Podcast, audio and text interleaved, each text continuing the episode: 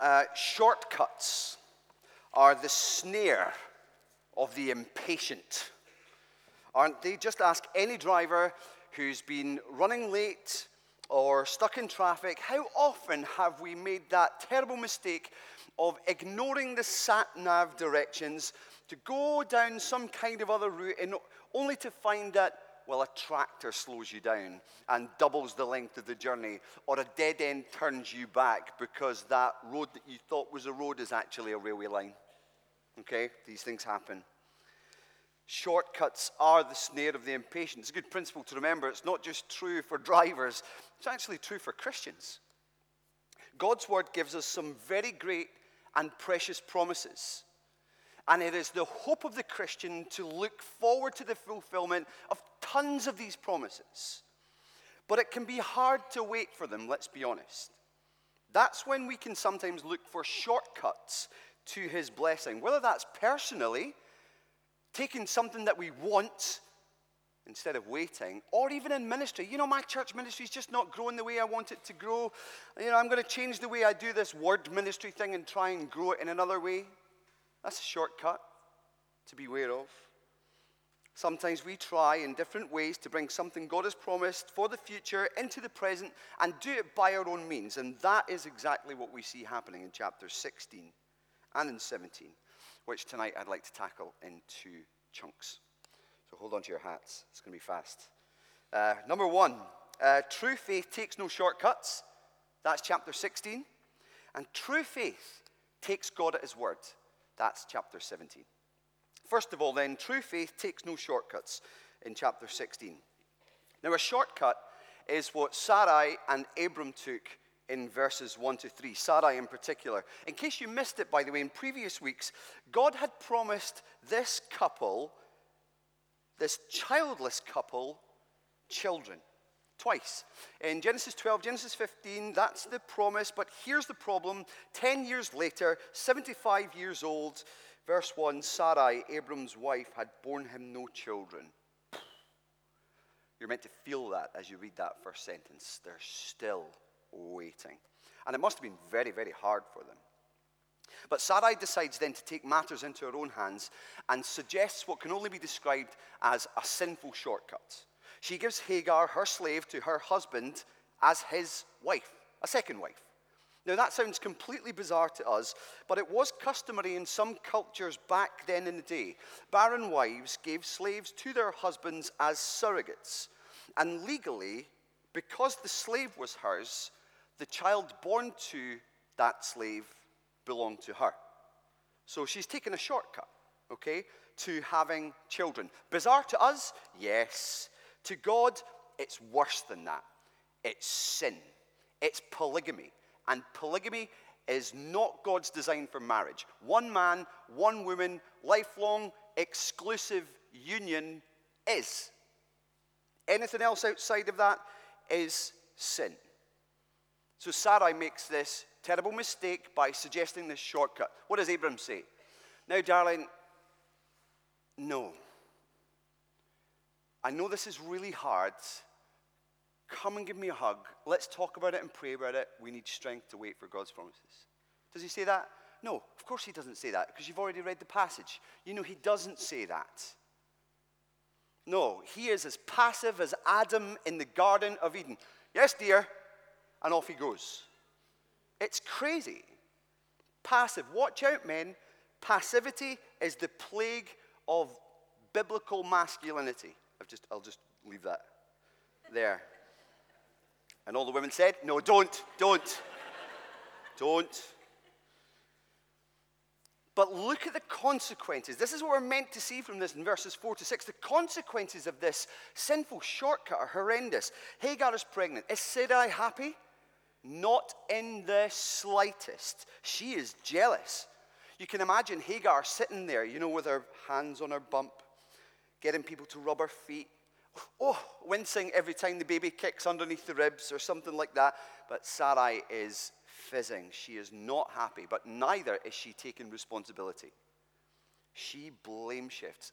Actually, as we often do when we feel guilt and conviction over wrongdoing, don't we? We try and blame someone else than own up to it ourselves. But she blames Abram in verse 5. You're responsible for this. And actually, in a way, she's right. He is the head of the household. He, he should have done that arm around the shoulder. Let's pray for strength as we wait and insist on the waiting. But he doesn't.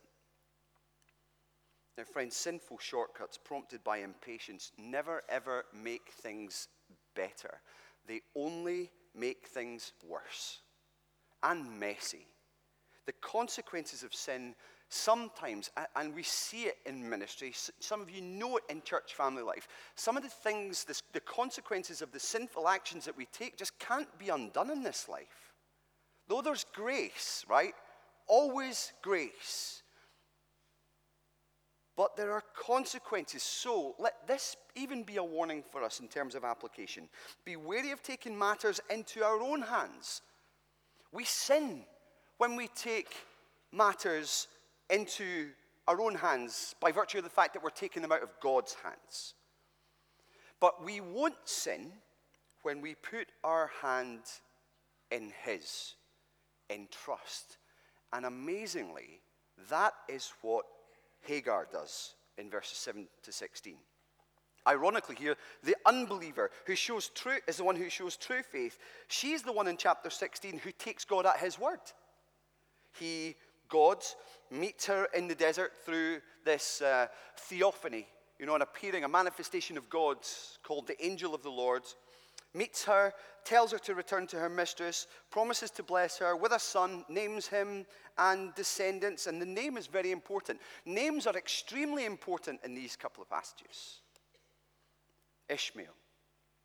Ishmael means God has heard, which meant, by the way, that when he was growing up, every time she called him in for his tea or said his name in some way in the future, she would remember something crucial. God hears. God hears us. But, funnily enough, in this very moment, it's not God's hearing that delights her. That will be for the future. In this very moment, it's God's seeing. He spotted her. He knew, he saw she was being mistreated by Sarai. He knew she had been mistreated by Abram and Sarai. It was the wrong action entirely. He sees her as she's heading home towards Egypt.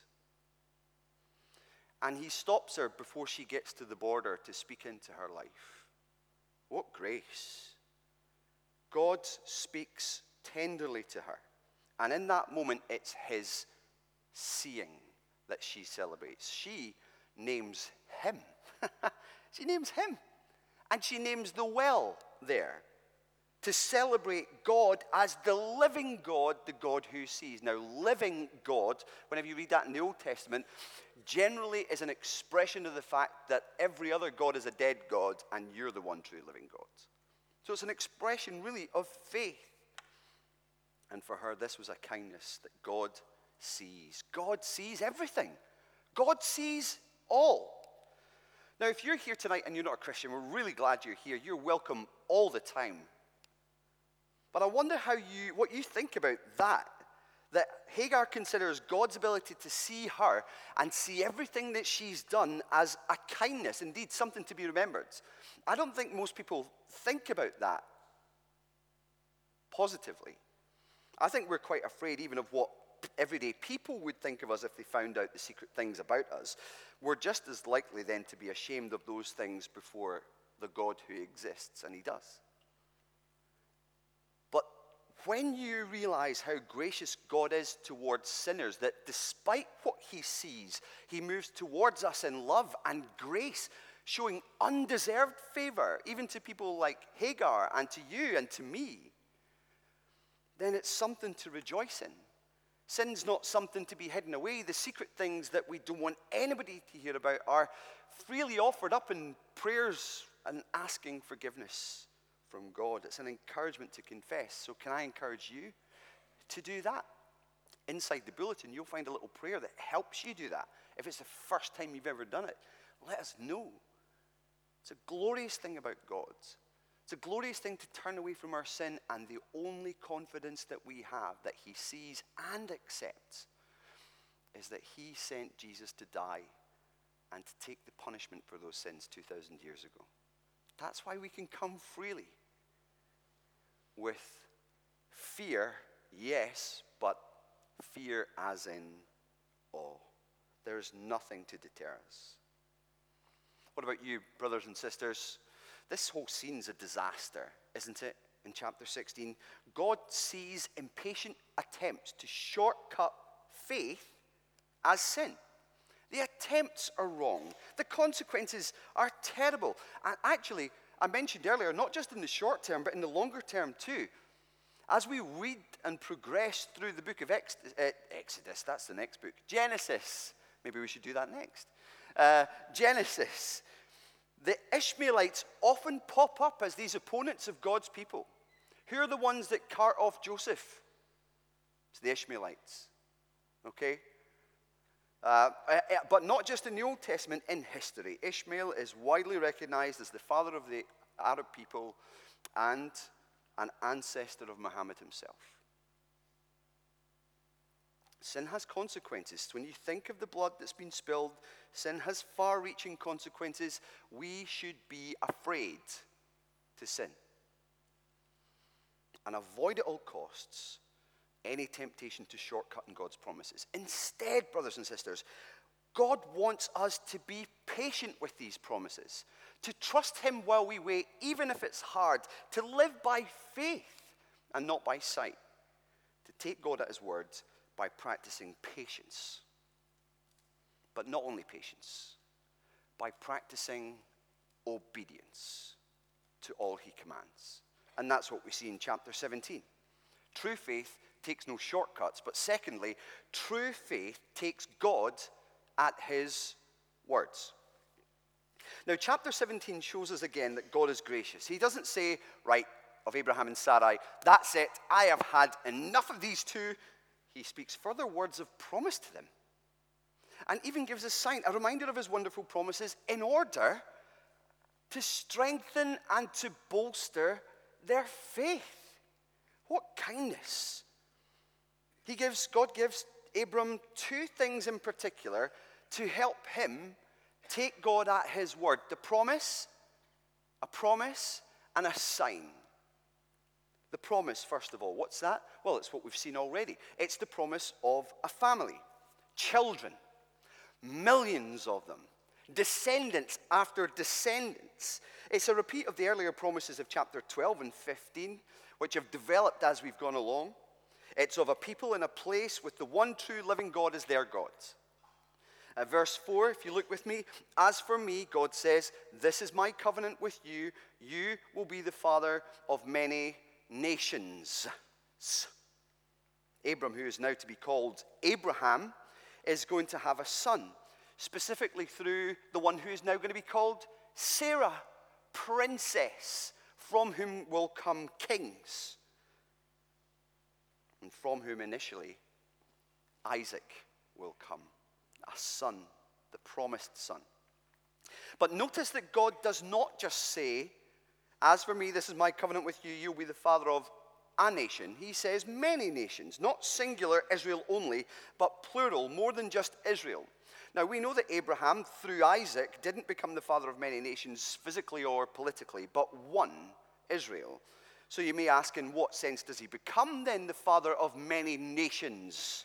Sounds like it's something global, doesn't it? Well, you would be right in thinking that. He becomes the father of many nations in a spiritual sense, as Paul explains in Romans chapter 4. The promise comes by faith, says Paul, so that it may be by grace and may be guaranteed to all Abraham's offspring. What is he talking about? To Israel only? Not only to those who are of the law, that is the Jews, but also to those who have the faith. The faith of Abraham. He, says Paul, is the father of us all, as he writes to Jews and Gentiles. He is the father of us all, as it is written. straight back to Genesis 17. I've made you the father of many nations. He's quoting. He is our Father in the sight of God in whom he believed, the God who gives life to the dead and calls into being the things that are not. It's glorious. If you want to dig more into Romans chapter 4, go back to Vimeo or the church website and listen to the sermon that Adam preached on this a number of weeks ago. But let me explain briefly from the very beginning, God had in view that Abraham's children would be the children of faith, people who believe God and are made right with Him on that sense. And God would work out this great plan specifically by bringing Jesus into the physical line of Abraham, born as a Jew, who would be a physic, uh, would be a, uh, in, would be a, a man in the line of Abraham to be the Savior in whom all would believe, so that through faith in Him, Jesus, all become an heir of the promise that God made to Abraham right here in Genesis 17, thousands of years ago. It's incredible. As Paul would even explain more concisely in Galatians chapter 4, if you belong to Christ, you are Abraham's children and heirs according to the promise. What promise? This promise and all the promises that were to come concerning the Messiah, the King, God's promised anointed one, and all that comes through faith in him. You see? This is why Genesis 17 isn't just God promising to bless one man so that we can look back in history and say, oh, isn't that nice? Isn't God good?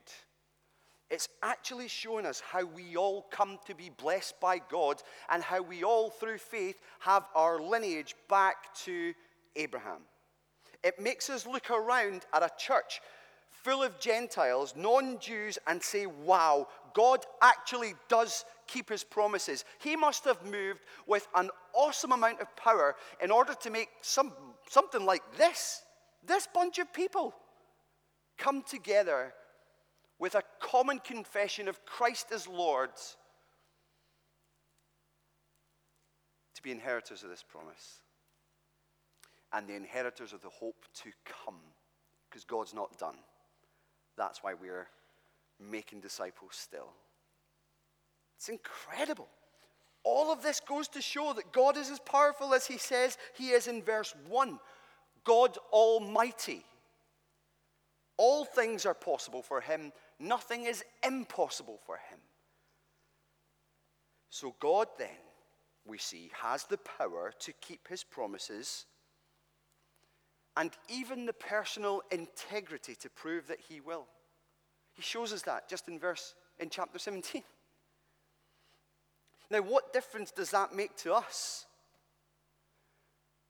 Maybe some of you here are wavering between the idea of following Christ or rejecting Christ in particular. You're, you may be exploring this with your friends. You've maybe been along to Christianity Explored. You're thinking about going along to Glad You Asked. What does this mean for you? I mean, encouragement for you in this passage is dead simple. It is believe in Jesus. It's have faith. When you see the thread of Genesis 17 and where it's come from in Genesis 3:50, when you, when you see the way God's thread and the promise of salvation comes through Jesus and then to the nations, it's for us so that we believe.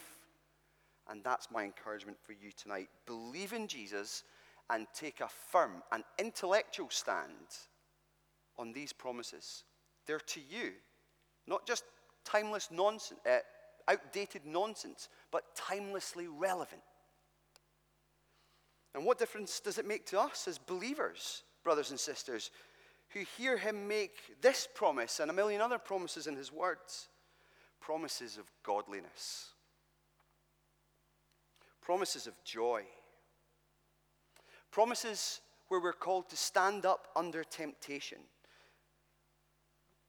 promises that encourage us to have or help us to know that we would have the power to unite together as a family who can guard and preach the gospel. power to read and understand His Word, power to use us even to lead more and more people to believe in God. He's promised us His power and help to do all these things. What He says He'll do. And that's why we should be encouraged to take Him at His words. But, of course, God knows that we are weak. God knows that we are prone to forget these kind of things. We forget that we're meant to be living for Him and His glory, and we start to turn inwardly. We start to live for ours and our own. We know that. We know that we're forgetful. Surely we'd admit that. I mean, birthdays, appointments, tasks. I've got a head like a sieve at times.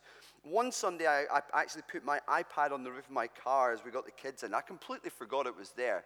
I only realized when I got to Belford Road. When I only remember it because I saw it fly off the roof, smash on the ground, and be run over by a car. It's a true story. That's, what I, that's how forgetful I am. I, I, I forget, you know, I can't tell you how many times I express surprise at something someone has told me, only to hear them say, Why are you acting all surprised? I've already told you this before.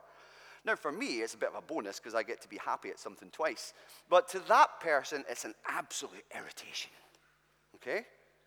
We need reminders. We need something to look at, something that pings and tells me, oh, I've got this to do today. Oh, I've got that to look forward to today. To today. There are things to look forward to, and especially things we must never, ever forget. That's why God promises and provides reminders reminder, a reminder to Abraham of this great promise that he's just made, a reminder that benefits us all. This is where he gives him not just this promise, but a sign. And it's the sign of circumcision. Now, the cutting of the flesh on the male sexual organ was to be a reminder of the promise, as verse 11 says. But not just for Abraham, it would be for everyone who'd be part of his family, for his children, his children's children, and even those outsiders, as the text explains, for those who wanted to be associated with him and included in the promise. Now, every time that ritual was performed, it jogged their memories. God is going to bless us. We're going to have offspring. Every time a mummy changed a boy's nappy, they remembered. Every time a bloke went to the gents, they remembered. And especially every time a husband got into bed with his wife, there would be this reminder offspring, children, you're all smiling. Children, it's true. So think of what that meant to the people on the brink of the promised land post Exodus to whom this was written, when all the obstacles were set up before them. They had every reminder they had a sign that prompted this reminder in them constantly of a land to inherit and a people multiplying. Now, the crucial question for us is, in this is why do we not do this? Uh, after all, God calls it an everlasting covenant in verse 13. Well, thankfully, the New Testament makes this super abundantly clear for us, uh, which we're really glad about, of course, and uh, which, which would make mission really hard. Yeah, what? You should come to believe, believe in Jesus. Great. What do I have to do? Well, you have to. Okay, it makes it a bit tricky. But whether you read the book of Galatians, or you read, for example, of the Council of Jerusalem in Acts chapter 15, circumcision is not something that's required of us after the death and resurrection of Jesus, and the institution, the, the beginning of what Jesus called himself the new covenant, a new promise, a new age of promise. There's a new sign of belonging instead, a new initiation rite, a new oath sign, if you like. For us, it's baptism. It's baptism. Baptism is the reminder that you look back to as a sign that you're in Christ. In him, the spiritual progeny of Abraham, remember it's through faith, a child of the Father through faith in Jesus Christ. And for us, baptism is the reminder that breeds for us in assurance. Because baptism, you see, is not something that an individual does. It's something that a church family performs on you. You're active in it, but you're passive in your activity. You're making the right confession, but is the church performing the act? It's the new oath sign that replaces the old one of circumcision. That's why Jesus explains that the first thing that we're to do with a new believer when they become Christians is to baptize them. Matthew 28 says, Go and make disciples of all nations, baptizing them in the name of the Father, the Son, and the Holy Spirit. In saying that, Jesus just makes it the most normal thing to do when someone becomes a Christian to baptize them. Paul then explains how this works in Colossians chapter 2. And he's, he's, he's getting non Jews to think about their baptism in the very same terms uh, as circumcision practiced by the Jews, where he writes, In him you also were circumcised with a circumcision not performed by human hands. In other words, this is you have a circumcision, but it's different. It's not performed by human hands. So now we know we're not talking about physical circumcision.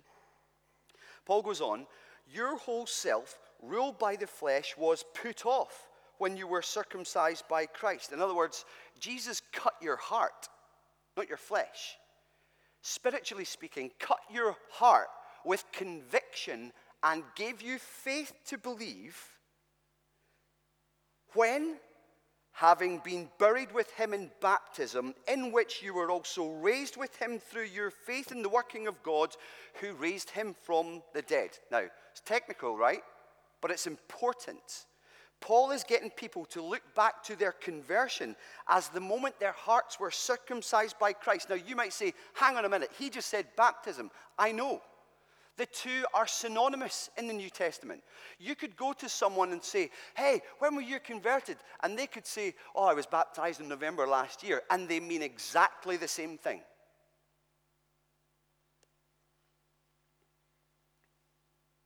That's why we can then look to our baptism, that reminder of what it was all about. An outward expression of the inward change in us a death, burial, and resurrection tangibly displayed to everybody to communicate what's happened on the inside, what's happened by faith, and an act performed by a church family endorsing someone's confession so that that person going through the water can have assurance. As much assurance as they could possibly have. That means that every time a church baptizes a believer, we're reminding each other again and again and again, actually, of the great and precious salvation promises of God. That's what it's all about. Now, what then does a sign require? It's simple obedience. For Abraham, that's what it was. That's what people who know and believe in God do. That's why, alongside the revelation of God's might in chapter 1, uh, verse 1 of chapter 17, you have God calling Abraham to walk before him what? Faithfully. Be blameless. In other words, what I'm about to say, you've really got to do. Then in verses 23 to 27, what do you read? Abraham being faithful and blameless. He does it. He's circumcised. He circumcises people, he circumcises Ishmael. And then all the servants, the people belonging to his household. What is it that leads to such obedience? I mean, we know we have a frustrating tendency towards disobedience. We sing, prone to wander, Lord, I feel it, prone to leave the God I love. But it's the knowledge of who God is, Lord Almighty, it's the knowledge of the blessings of obedience, the promises coming. And it's the knowledge of the warnings of disobedience as well, like in verse 14. The, the great and serious threat of being, and it, God is careful to choose his words here, cut off from the blessing. Now, some might say, hang on, Abraham doubted, didn't he? He laughed at God. Well, it depends on what kind of laugh that is. Is it the, ha ha, aye, right kind of laugh, where it's an expression of doubt? Or one of those weird positive expressions voiced with negative words. Do you know these things? Like when something really good has happened in front of us and we go, that was wicked. No, it's not. It was really good. No, yeah, that's what I meant. No. Let's use words properly, friends. Or, no way, as this negative expression of some positive feeling. What was it for Abraham? Well, actually, we just need to read our Bibles to find out. The answer's in the text, brothers and sisters. The answer's always in the text. Romans chapter 4 gives us this brilliant explanation of all that's happening here as he explains in verses 18 to 21. Paul says, Against all hope, Abraham in hope believed, and so became the father of many nations. Just as it had been said to him, so shall your offspring be. Without weakening in his faith, he faced the fact that his body was as good as dead since he was about 100 years old and that Sarah's womb was also dead. Yet he did not waver through unbelief regarding the promise of God, but was strengthened in his faith and gave glory to God, being fully persuaded that God had the power to do what he had promised. He believed. And naming his son laughter would remind him of that faith. Every day he called him for his tea. And even when he led him up the mountain. What is it? What about us today? If true faith takes God at his word, if we have the promises of salvation, of sanctification and glorification, the new heaven and new earth to come, what is it for us? What is it for you if you're here again and you're not a believer? It's dead simple. Acts chapter 2, verse 38 tells us it's repent and be baptized. Every one of you. In the name of Jesus Christ for the forgiveness of your sins and become inheritors. Have you?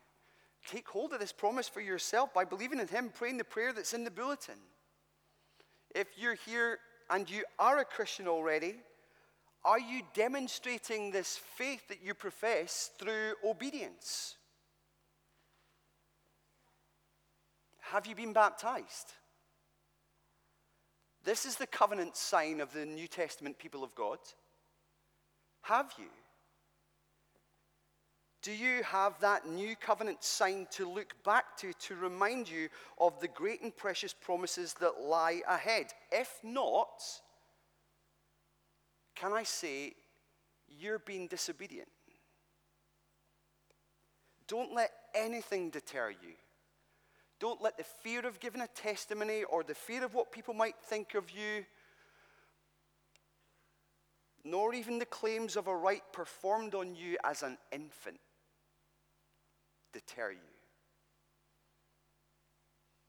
Faith precedes baptism baptism for those who have said, I believe, and then are baptized.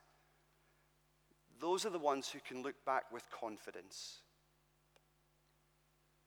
It's obedience that God requires. Jesus says, If you love me, you will obey what I command. And that command pertains to this crucial sign that his promises are to us of salvation and sanctification and glorification of heaven and not hell. So, true faith takes no shortcuts. Take God at His word by being patient. And true faith takes God at His word. Take Him at His word by being obedient. Let's pray together.